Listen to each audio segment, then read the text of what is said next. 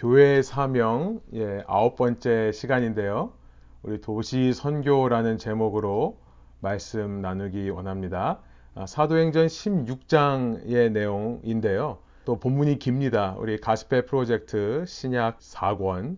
아, 신약 4권은 이 사도행전 전체를 살펴보면서 교회에 대해 이야기를 나누고 있습니다. 어, 오늘 11번째 시간입니다. 사도행전 11번째 시간이고요. 교회의 사명이라는 시리즈는 9번째 시간인데요. 도시 선교라는 말씀으로 사도행전 16장 사도 바울의 2차 전도 여행을 중심으로 어, 말씀 나누겠습니다. 우리 지금 시작하면서는 말씀 읽지 않겠고요. 말씀을 나누면서 중간중간에 어, 여러분 계신 자리에서 저와 함께 하나님 말씀 읽어주시면 감사하겠습니다. 우리 지난 시간 사도행전 15장의 내용을 나눴었습니다. 사도행전 15장은 기독교 역사에 획기적인 사건을 담고 있다라고 했습니다. 처음 예루살렘 공회 주후 48년 혹은 49년으로 추정되는데요. 이 첫 예루살렘 공회로 인해 이전까지 기독교의 중심이 유대인에게서 이제 이방인으로 넘어가게 되는 겁니다. 오늘 우리 같은 이방인들이 예수님을 믿게 된 계기가 되는 것이 15장의 내용이었습니다. 그 놀라운 은혜의 사건을 이루기 위해 그 중심에는 율법적인 성향과 끝까지 맞서 싸웠던 유대인 출신 교회 지도자들이 있다는 것을 우리가 살펴봤었죠. 베드로를 비롯한 또 야고보를 비롯한 교회 지도자들이 자신의 기득권이나 특권을 요구하고 강요하지 않고 예수 그리스도의 은혜 외에는 어떠한 짐도 서로에게 지우려 하지 않았던 사도들의 모습. 또 남에게 지우는 것만이 아니라 내 자신에게도 예수 그리스도의 은혜 외에는 어떠한 짐도 지우려 하지 않았던 지도자들. 먼저 믿은 자들이 이렇게 겸손히 성령께서 가져오신 변화의 바람에 순종할 때 이때로부터 기독교의 폭발적인 증가가 일어나기 시작하였다. 그래서 오늘날 보면 기독교의 중심은 더 이상 유대인들이 아니라 오늘 우리 같은 이방인들이 중심이 될 수 있었던 시대가 되는 것이죠. 바로 이런 분위기 속에서 바울의 2차 전도 여행이 시작되는 것이 16장의 말씀입니다. 이 2차 전도 여행을 보면 참 반전에 반전이 있는 것 같다라는 생각이 듭니다. 결코 평범하지 않은 여행이었던 것입니다. 우리가 여행하면서 정해진 여행 스케줄 혹은 예상한 일정대로 움직일 때 느끼는 보람도 있습니다만 때로는 계획한 대로 안 되어서 더 좋은 경험을 하는 여행들이 있죠.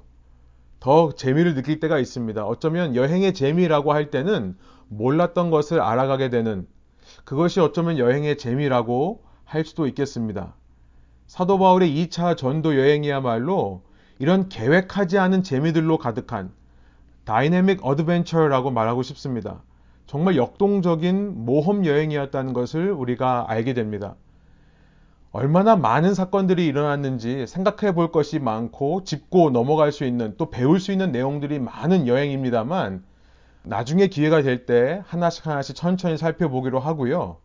오늘은 가스페 프로젝트 교재를 따라가야 되니까 짤막짤막하게만 제가 짚고 넘어간 후에 마지막에 정리해 보도록 하겠습니다. 이 2차 전도 여행은 그 시작부터 긴장감 속에 시작합니다. 조마조마한 마음으로 이 여행지를 따라가게 만듭니다. 그 이유는 바로 바울과 바나바가 서로 다투었기 때문입니다. 1차 전도 여행을 이끌었던 바울과 바나바라고 하는 이 양대 산맥과 같은 기둥들이 서로 싸우고 다투어서 이 여행팀이 깨지는 것으로 시작하는 겁니다. 15장 마지막 부분 36절부터 41절에 보면 그 기록이 나와 있습니다. 여러분 너무 신기하지 않습니까? 하나님께서 함께 하시는 공동체에 무엇보다 그 누구보다 성령께 순종하는 이 두 사람에게 왜 이런 다툼과 분열이 있는 것일까요? 우리는 여기서 아무리 성령 충만한 사람이라 할지라도 실수가 있을 수 있다는 것. 아무리 성령 충만한 사람이라도 약점이 있을 수 있다는 것을 생각해 보게 됩니다. 그래서 사람은 언제나, 특별히 성령 충만한 사람은 언제나 겸손할 수밖에 없습니다. teachable이라고 하죠. 가르침을 받을 수 있는 사람이어야 합니다. 그런데 이 사도행전의 관점은 사람의 약함과 실수가 아닙니다. 그런 사람의 실수와 약점에도 불구하고 성령께서는 결코 실수가 없다는 것을 말씀하시는 거죠. 도리어 인간의 약함 위에 성령께서는 강함으로 임하신다는 사실을 이 책이 말씀하시는 겁니다. 성경은 언제나 사람에 관한 것이 아니라 하나님에 관한 것입니다. 우리의 신앙생활 역시 우리가 낼 수 있는 어떤 사역의 열매라든지 사역 결과 역시 사람에 관한 것이 아니라 하나님께 관한 것이라는 것을 우리가 잊지 말아야 하겠습니다. 우리가 처음 이 사도행전을 시작하면서 사도행전을 프락시스라고 부른다고 했습니다. 이 act라는 말로 시작한다고 했는 이, 이 정리할 수 있다고 했는데요. 사도행전이 아니라 성령의 행전이다라고 말씀을 나눴었죠. 바울은 이 다툼으로 인해 자신의 든든한 동역자, 어떻게 보면 자신의 은인 같은 자신을 어, 이 다소로부터 자기 고향에 칩거하고 있을 때 자기를 불러준 은인과 같은 사람과 결별하게 됩니다. 든든한 동역자와 후원자, 또 그 위로의 사람을 잃은, 그래서 여행할 수 있는 능력을 잃은 것처럼 보이지만요. 그 이유를 보면 이 바나바 대신 바울에게 새로운 동역자가 생겨납니다.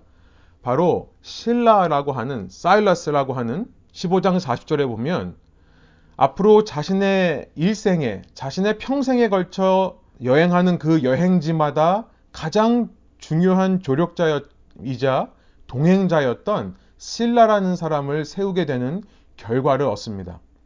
그리고 16장에 넘어오면요. 16장 초반부에서 1차 전도 여행지를 다니면서 그때 아시아 반도, 지금으로 말하면 터키 반도입니다. 이 루스드라는 곳에서 만났던 디모데라는 사람을 자기의 동역자로 픽업하게 됩니다. 이 디모데라는 사람은 훗날 자신에게 아들과 같은 존재가 될 사람입니다. 뿐만 아닙니다. 이 터키 지역을 여행하다가 이제 드로아, 트로아스라는 곳에서 이제 처음으로 유럽 지방으로 넘어가게 되는데요. 그때 그 드로아라는 곳에서 이후 자기 평생에 남아있는 사도 바울의 사역 일정 가운데 없어서는 안 돼. 너무나 중요한 동역자 또 하나를 픽업하게 되는데요. 그가 누구인지 사도행전 16장 10절이 이 책에서 그의 이름을 처음으로 밝힙니다. 세 번째는 우리라고 되어 있는데요. 이렇습니다. 바울이 그 환상을 보았을 때 우리가 라는 이 우리라는 말이 여기서 처음 등장합니다. 곧 마게도냐로 떠나기를 힘쓰니 이는 하나님이 저 사람들에게 복음을 전하라고 우리를 부르신 줄로 인정함이라라. 여러분 우리가 누굽니까? 누구를 가리키는 겁니까? 바로 이 누가복음과 사도행전을 쓴 누가라는 인물을 가리키게 되는 것입니다. 루카스 혹은 룩이라는 인물을 만나게 되는 것입니다. 여러분 보십시오. 신라와 디모데와 누가 이 어벤져스와 같은 팀이 구성되는 겁니다. 이 유명한 사람들이 이때 바울의 동역자로 세워지는 거죠. 이들과 함께 있으면 바울이야말로 가장 유대인 중에 유대인처럼 보입니다. 무슨 말입니까? 이제 15장에, 15장에 나왔던 예루살렘 공회의 판결대로 이제 복음의 중심은 유대인에게서 그리스인, 이방인에게로 넘어가게 되는 시점입니다.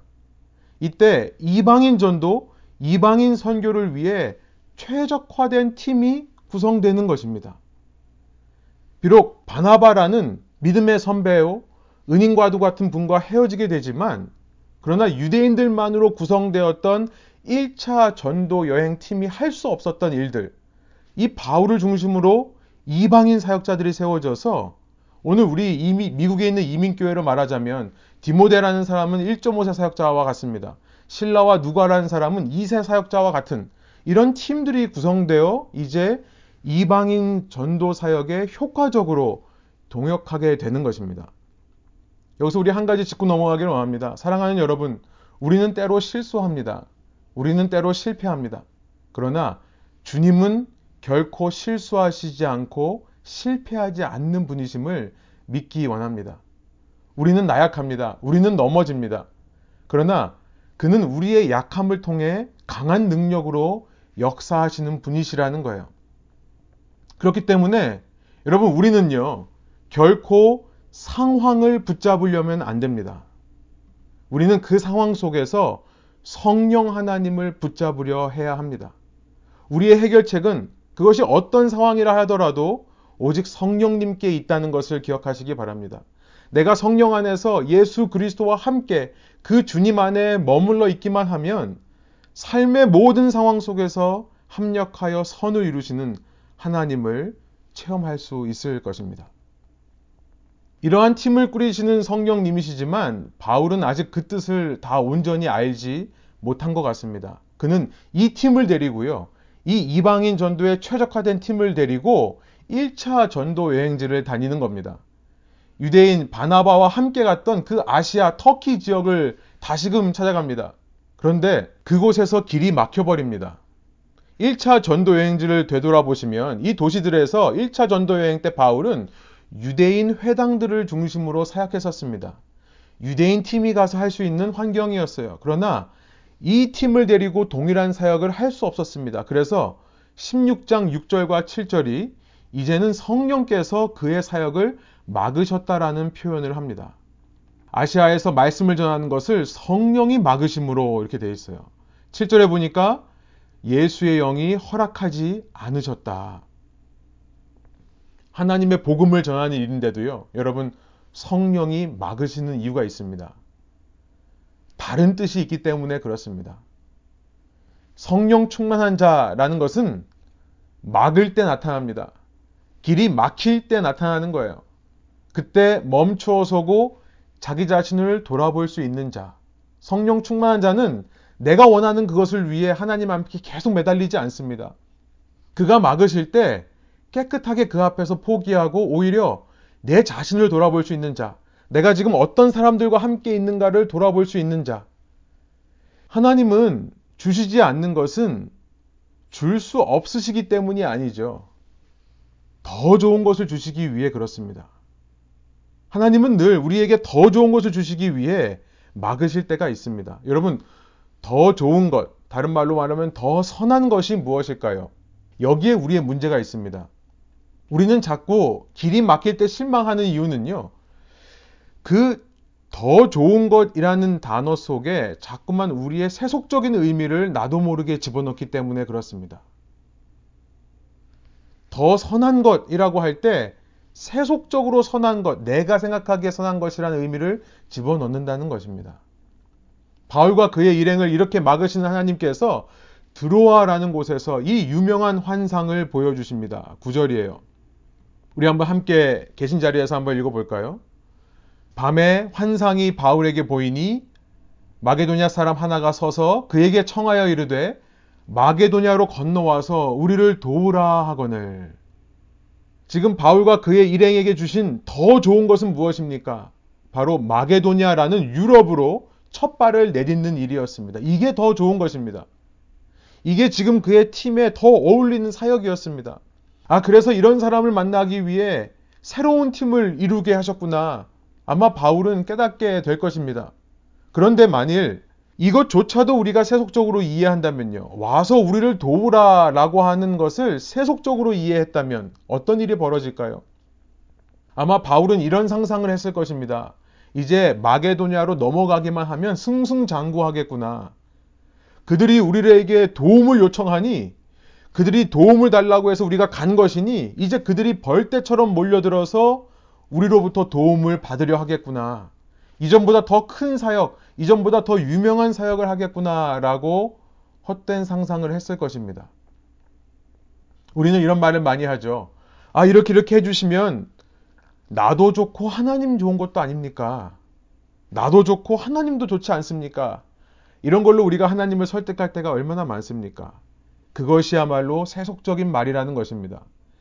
그런 생각들이 얼마나 세속적인 말인지 이 바울 일행의 이후 사역을 통해 우리가 알게 됩니다.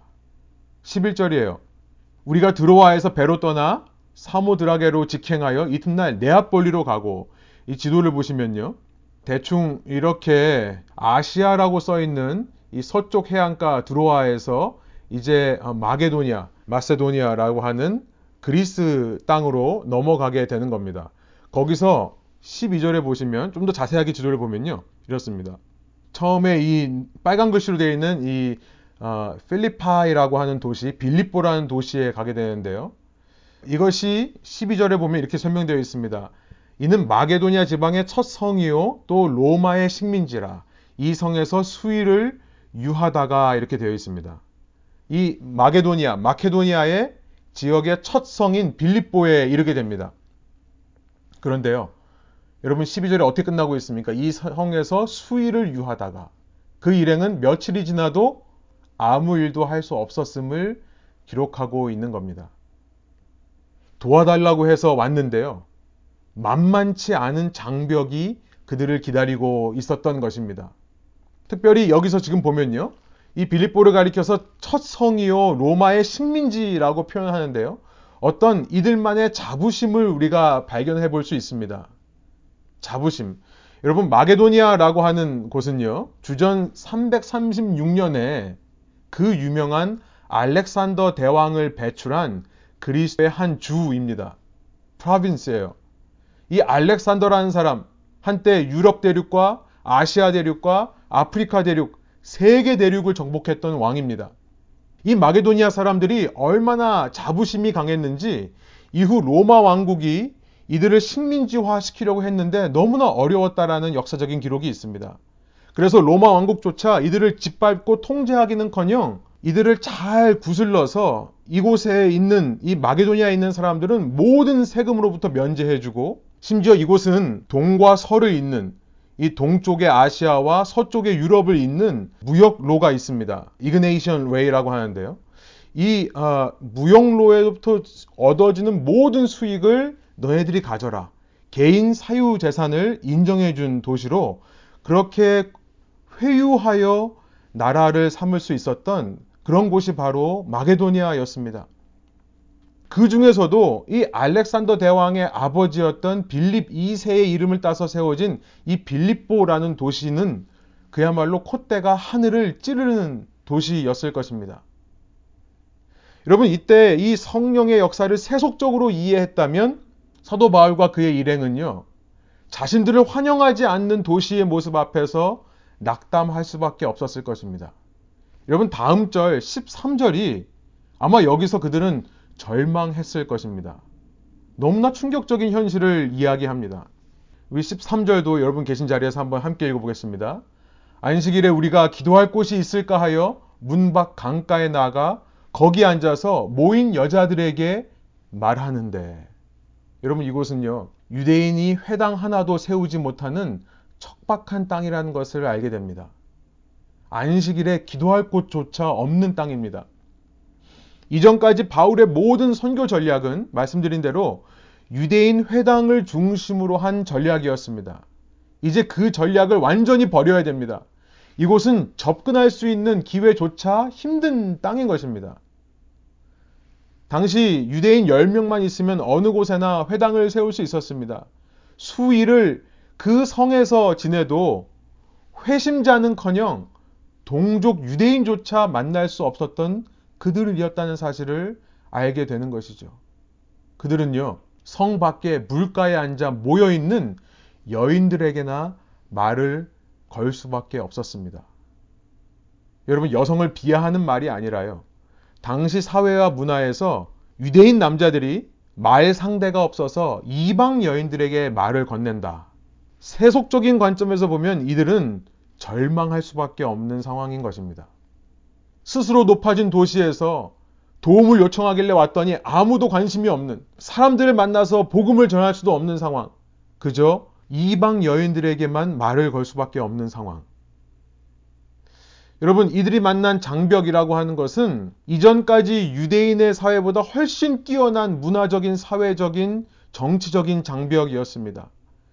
그 풍성하고 너무나 화려한 그리스 로마의 문화, 그 문화권에 압도당하는 것입니다. 유대인 세상보다 훨씬 잘 살고 부자인 나라들, 동시에 자기 자신들을 돌아보면 바울 일행을 보면요. 이들은 주류 사회에 있다가 머저리티에 있다가 이제는 비주류, minority가 된 상황입니다. 오늘날 우리 이민자들에게 너무나 와닿는 이야기가 아니겠습니까? 이 시애틀 벨뷰 땅을 보면 도대체 뭐가 아쉬운 게 있습니까?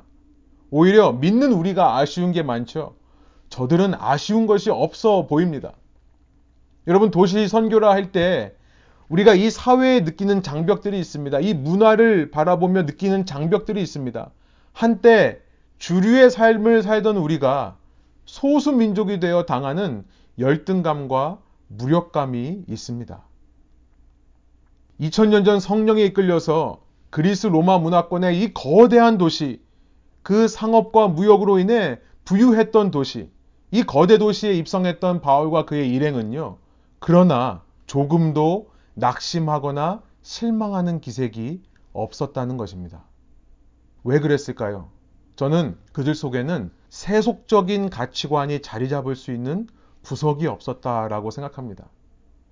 분명 그들에게도 충격적인 상황은 맞습니다. 결국 여인들밖에 만나서 이야기할 수밖에 없는 상황. 그러나 그들은 그 상황 가운데서도 전도를 게을리하지 않습니다.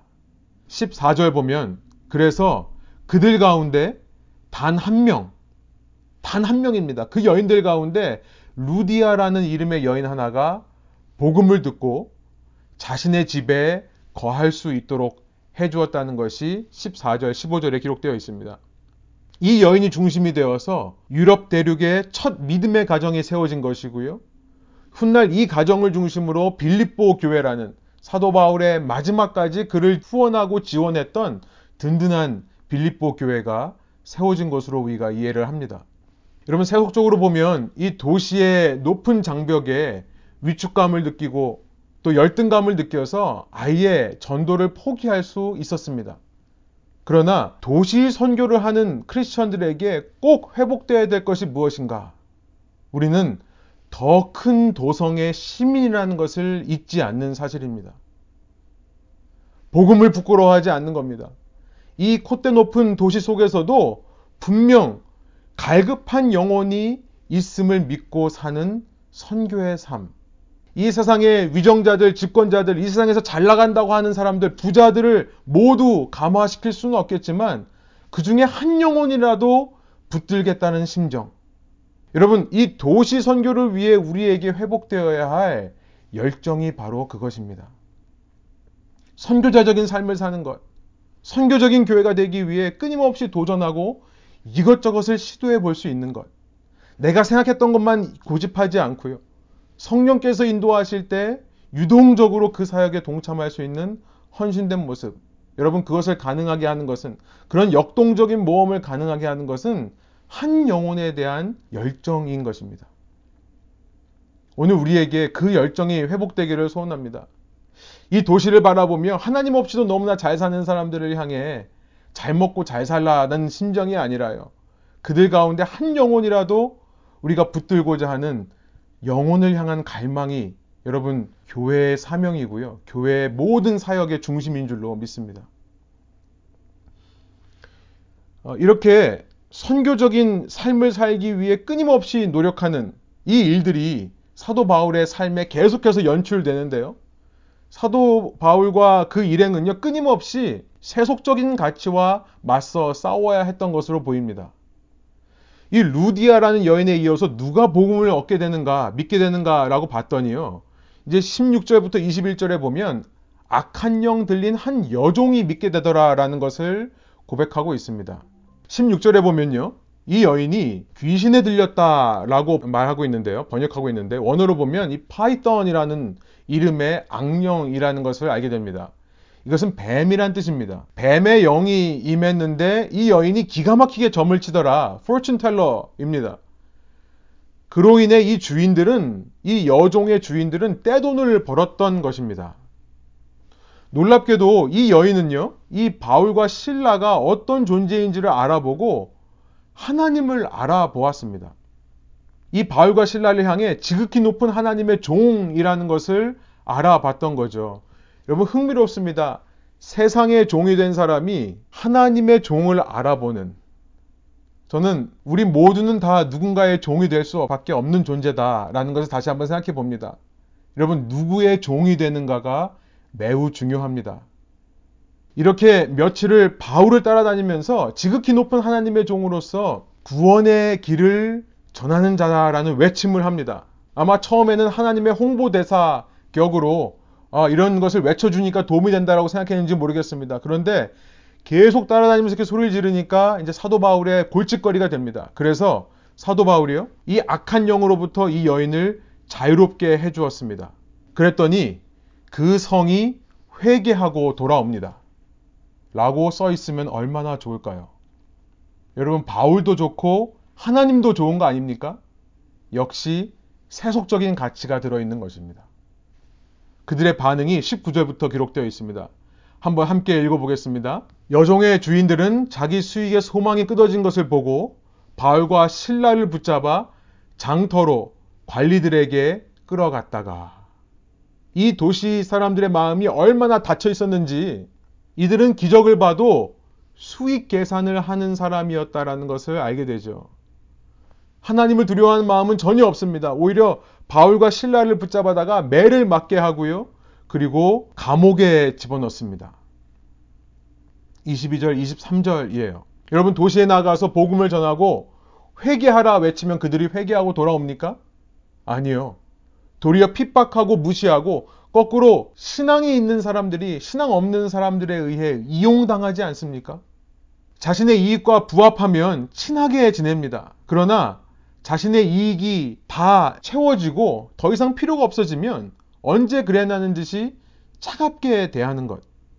그러나 이 바울과 신라는요, 그들이 그러건 말건 간에 그 상황 속에서 기도하고 찬양합니다.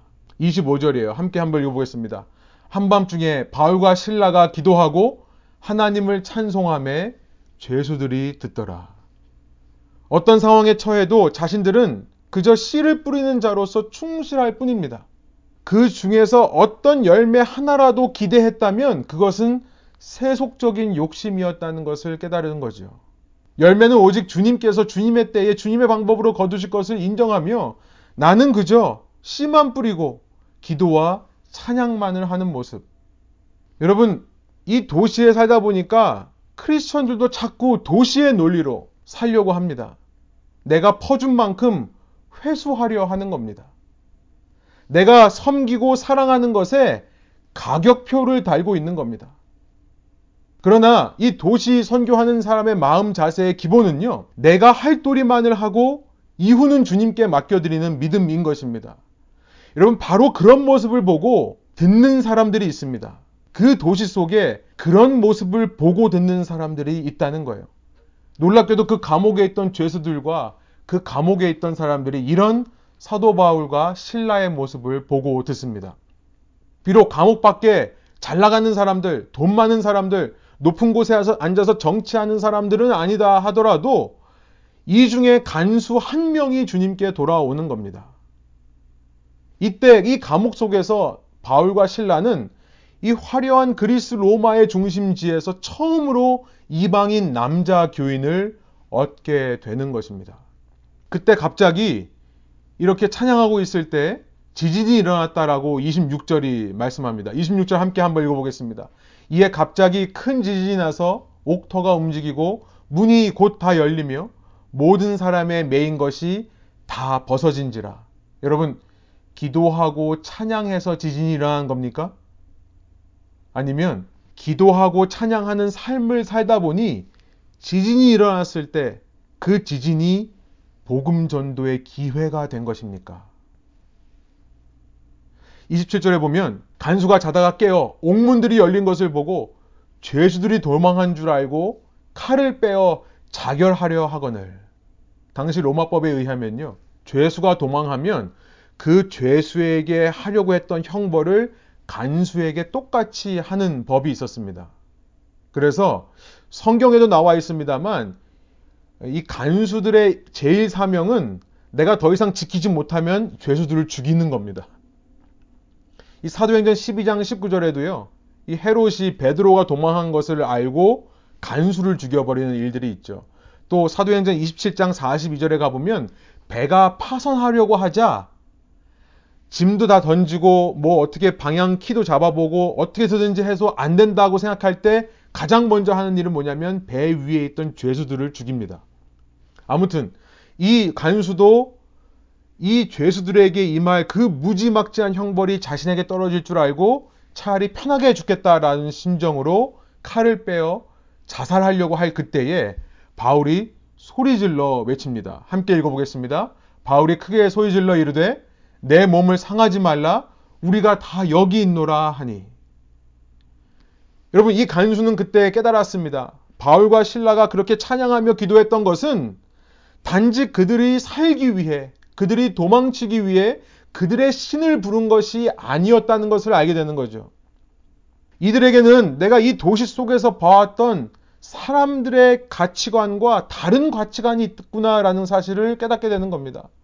이들은 이 도시에 있는 사람들과는 다른 삶을 추구하고 있구나. 그래서 그 삶에 대해 궁금증이 생깁니다. 이 간수가요, 자기의 목숨을 걸고 이 죄수들을 데리고 감옥 밖으로 나갑니다. 30절이에요. 그들을 데리고 나가 이르되 선생들이여 내가 어떻게 하여야 구원을 받으리일까 하거늘 이때 성경책에서 굉장히 유명한 말씀 중에 하나인 31절 말씀을 사도 바울과 신라가 외칩니다. 우리 함께 31절 한번 한 목소리로 읽어보겠습니다. 이르되 주 예수를 믿으라 그리하면 너와 내 집이 구원을 받으리라 하고 믿기만 하면 나와 내 집이 구원된다 라고 하는 말은요.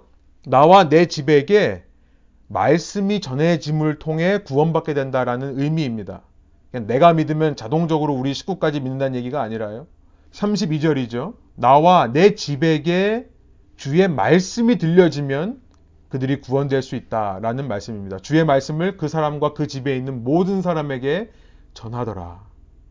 여러분 2차 전도 여행의 첫 번째 도시 빌립보를 향한 전도 여행이 이렇게 진행이 되었습니다.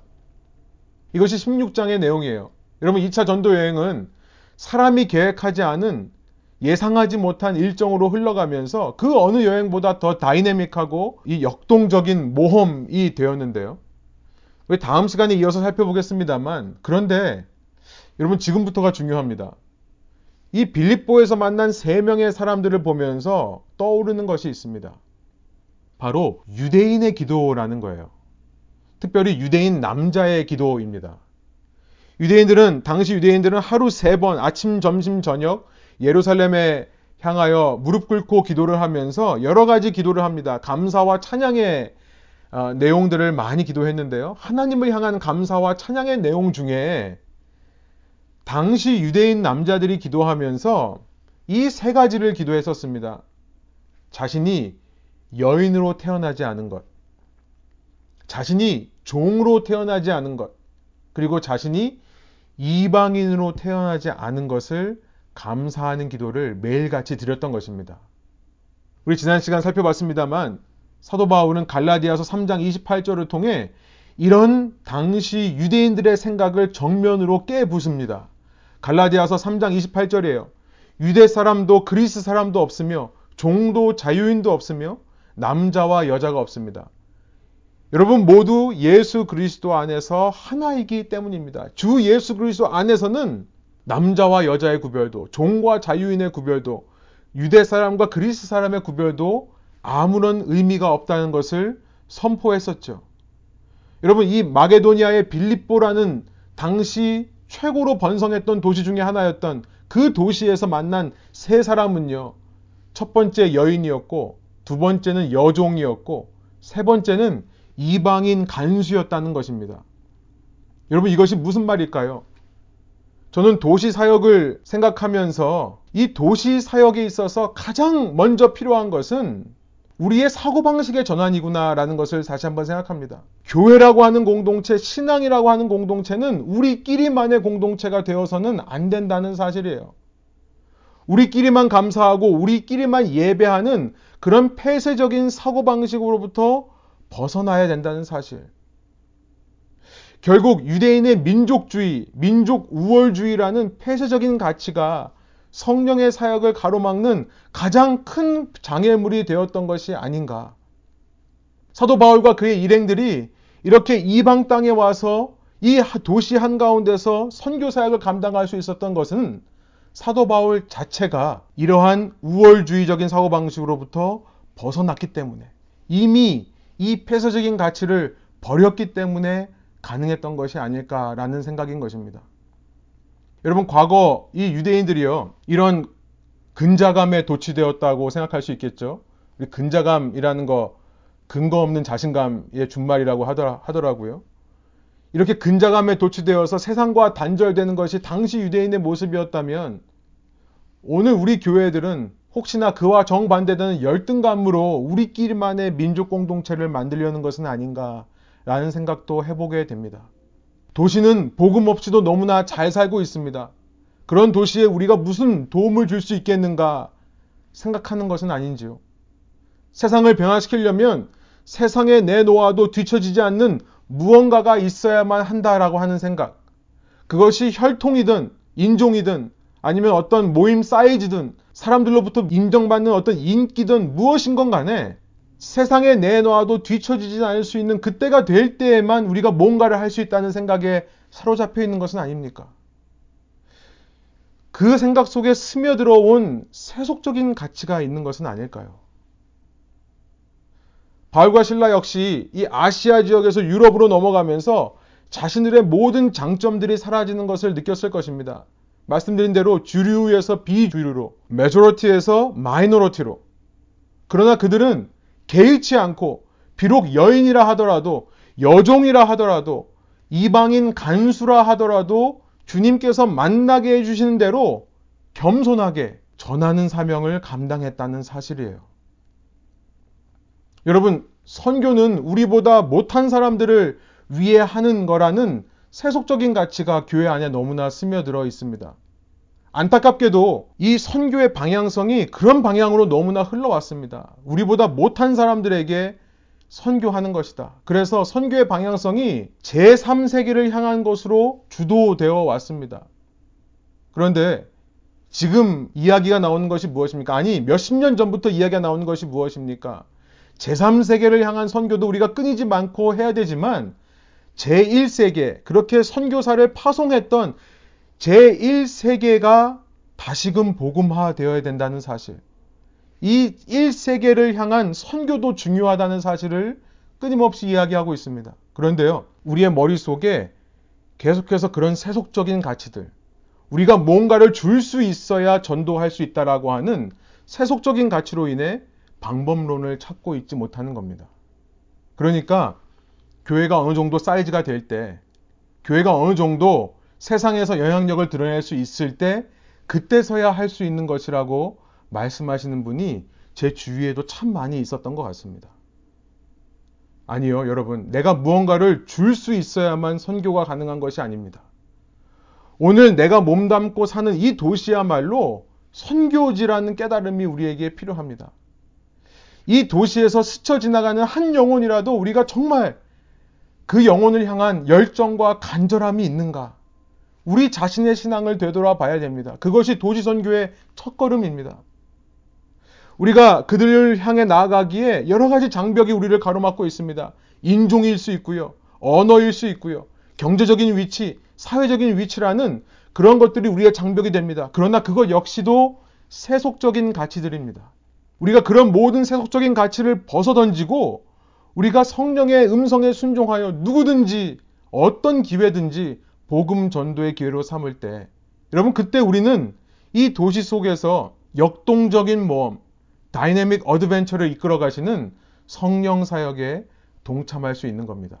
그 성령이 안내하는 놀라운 여행에 동참할 수 있게 되는 겁니다. 그 성령 사역에 동참함으로 어떤 실패와 실수 속에서도 합력해 선을 이루시는 하나님을 체험하시는 저와 여러분 되기를 소원합니다. 그 성령 사역에 동참하심으로 콧대 높은 도시의 장벽 앞에서도 하나님 나라의 시민으로서 부끄러움 없이 당당하고 꿀릴 것 없는 삶을 사시는 저와 여러분 되기를 원합니다. 그 하나님을 체험하심으로 내가 할 일에만 충실하고 열매는 하나님께 맡겨드리며 고난 중에서도 평안으로 기도하고 찬양할 수 있는 여유로운 삶을 살 수 있는 저와 여러분 되기를 소원합니다. 여러분 오늘은 종려 주일입니다. 예루살렘 성에 입성하시는 예수님을 환영하는 것을 기념하는 주일. 여러분 우리의 이 도시 한가운데로 주님을 환영해 모실 수 있는 저와 여러분 되기를 원합니다. 이 도시가 주님의 도시임을 날마다 외치고 선포하기 원합니다. 이 도시에서 만나는 한 영혼 한 영혼이 주님의 자녀임을 선포하고 기도하며 주님 앞에 올려드리는 저희의 삶이 되기를 원합니다. 그때 주님께서 우리에게 어떤 기회를 주시든 그 기회를 복음 전도의 기회로 활용하고 이전 것에만 머물러 있는 것이 아니라 내가 편하고 익숙한 끼리끼리의 공동체만을 추구하는 것이 아니라 그 사명을 향해 모험을 할 수 있는 공동체를 함께 이루어 나가는 저희 레분교회 되기를 소원합니다. 함께 기도하시겠습니다. 하나님 이 시간 우리 사도 바울 어, 선생님의 이 두 번째 전도 여행을 통해 어, 그들 속에는 우리와는 달리 조금도 세속적인 가치가 없었다는 것을 깨닫습니다. 우리가 보기에 혈통, 인종, 언어, 문화, 사회적인, 경제적인 지위, 이 모든 것들이 우리를 가로막아서 복음 전도를 하지 못할 것으로 생각하게 하고, 그래서 이 도시 속에서 그냥 우리끼리만의 공동체를 꿈꾸며, 우리끼리만을 돌아보며 폐쇄적인 삶을 살기가 너무나 쉽습니다. 그러나 성령께서 이 시간 말씀을 통해 그러한 세속적인 가치를 내어버리고 그 장벽을 뛰어넘을 수 있음을 말씀해 주시니 감사합니다. 결국 그 장벽을 뛰어넘지 못하는 것은 내가 그런 가치들을 버리지 못했기 때문입니다. 성령께서 이 도시를 향하신 꿈과 계획에 반응하고 동참하는 저희 한 사람 한 사람 되게 하여 주시고 무엇보다 이 도시에서 우리보다 잘 사는 사람들, 이 도시의 화려함 속에 매료되어 자신의 삶을 갖다 바치고 있는 이 수많은 영혼들을 향해 긍휼하고 불쌍한 마음을 품게 하여 주시고 그런 마음에서 우리가 함께 어떻게 저들을 다가갈 수 있을지를 고민하며 함께 주신 은사와 기회와 에너지를 모아 그 주님의 일에 동참하고 헌신할 수 있는 주님의 교회 되게 하여 주옵소서. 그래서 작지만 이 사회에 필요한 공동체, 작지만 이 땅에 하나님의 나라를 이루어가는 공동체 되게 하여 주시며 우리만을 돌아보는 공동체가 아닌 다른 사람들 생각하고 그들을 위해 엑스트라 마일을 갈 수 있는 주님의 사랑과 섬김의 공동체 되게 하여 주옵소서 감사드리며 예수 그리스도의 이름으로 기도합니다. 아멘.